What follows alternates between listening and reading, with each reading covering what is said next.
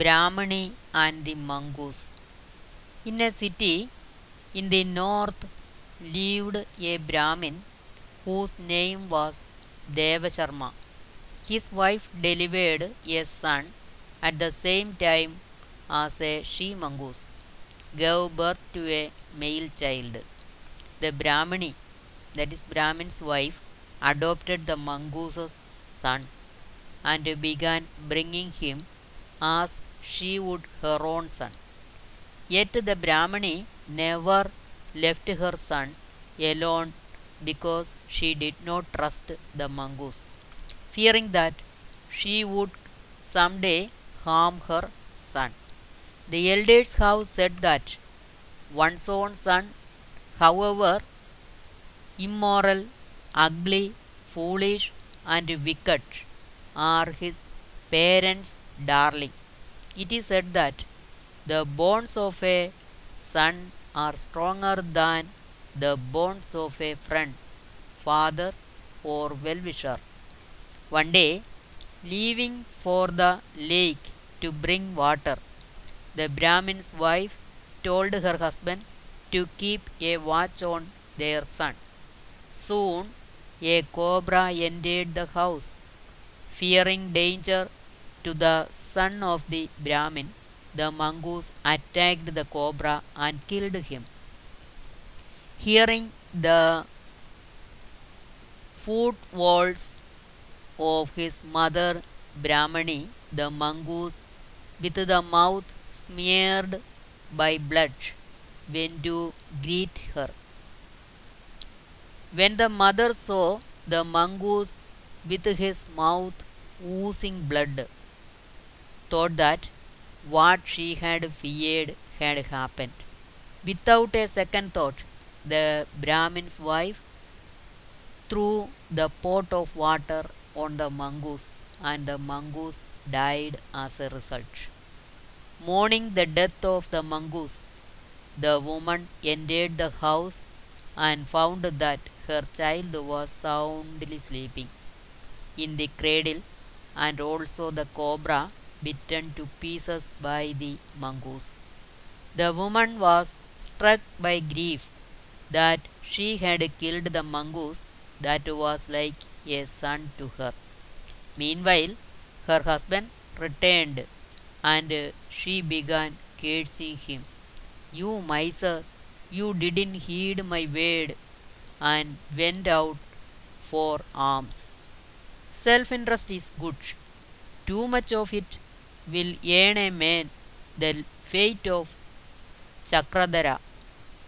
The Brahmani said, Who is Chakradhara and what is his story? asked the husband. Following is his story as told by the Brahmin's wife. Four young Brahmins were living in a city suffering utter poverty. Unable to bear it, they thought it is better to live in a forest where only wild animals live and no human beings than to suffer poverty. Sleeping on a bed of grass is better than leading forever a life of want and suffering. So they packed their bags and went out in search of prosperity and happiness. They learned have always said that the grief stricken man always gives up truth, relatives, mother, and even motherland. It was no wonder that the four Brahmins left their place and after several sojourns reached the great city of Ujjain. They bathed in Sipra river and went to the Mahakaleshwar temple. When they emerged from the temple after the worship of Kaleshwar, Bhairavananda Swami, a sadhu, greeted them. All of them prostrated before him in reverence and accompanied him to his monastery.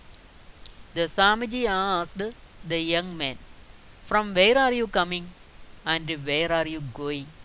What brought you here? We are in search of prosperity. For us, it is either death or wealth. You know that adventurous people achieve their goals even if they have to sacrifice their lives.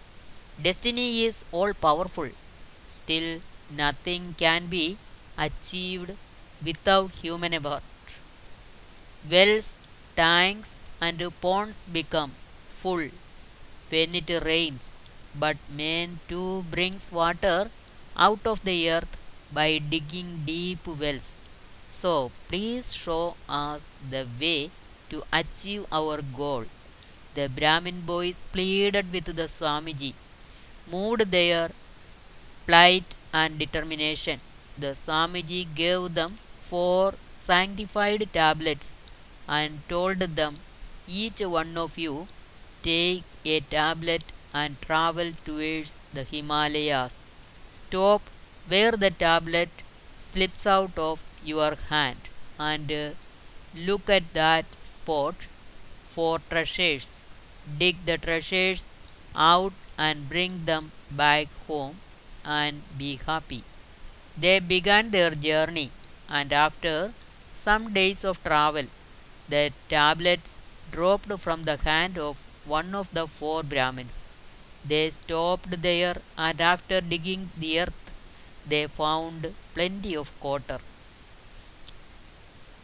The first Brahmin told the others that all of them could mine as much copper as they could and take it home.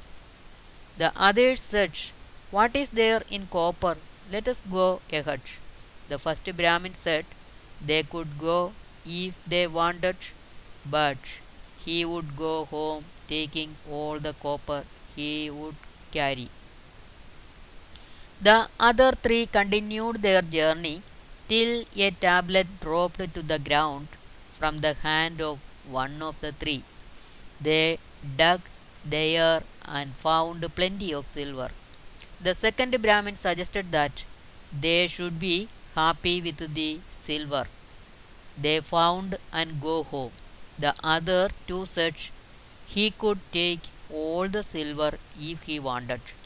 They would, however, continue their search for gold. The second Brahmin, happy with what he had found, took silver and went home. Now the remaining two Brahmins trekked some more distance until a third tablet dropped. The two dug there and found gold. The third one said that gold was better than copper and silver, and they must now go back because there was nothing more precious than gold. The fourth Brahmin did not agree and replied that he would continue his search.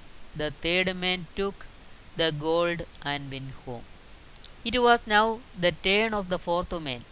He was now tired and thirsty, and on top of it, he had lost his way and began wandering aimlessly. Then he saw a man completely soaked with in blood and a wheel whirling over his head like a hollow. The Brahmin went near him and asked, Sir, who are you? And what is this wheel over your head?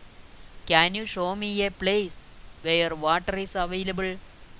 As he finished his questions, the wheel shifted from the stranger's head and came over the Brahmin's head. Then followed a dialogue. What is this wheel which was come over my head? asked the Brahmin. I have no idea. It tormented me as it is doing to you now, the stranger said. At least tell me how can I get rid of it? It is so painful. If any person like you with a tablet comes here and talks to you, the wheel will shift on to his head. How long have you been bearing this hurt? Asked the Brahmin. I have no idea, but I think it was in the region of Lord Rama, said the stranger. Who gave you food and water? This place is where Kubera has stored all his wealth. Those who trespass on this area will have no thirst or hunger, but a lot of pain inflicted by this wheel. Only such persons who have a magic tablet like you had can come here, said the stranger and took leave of the Brahmin. When the last Brahmin, whose name was Chakradhara, did not return, his friend Suvarnasiddhi went back following the trail left by his friend and found him bleeding and in great pain with a veil over his head. He asked him how he got into that plight. Chakradhara told him what had happened so far. Suvarnasiddhi then said, I told you in many ways not to be greedy. You did not heed my Lord. You are learned but not wise. Wisdom is always superior to learning. Foolish people perish like the Brahmin boys who brought the lion to life. How is that? asked Chakradhara.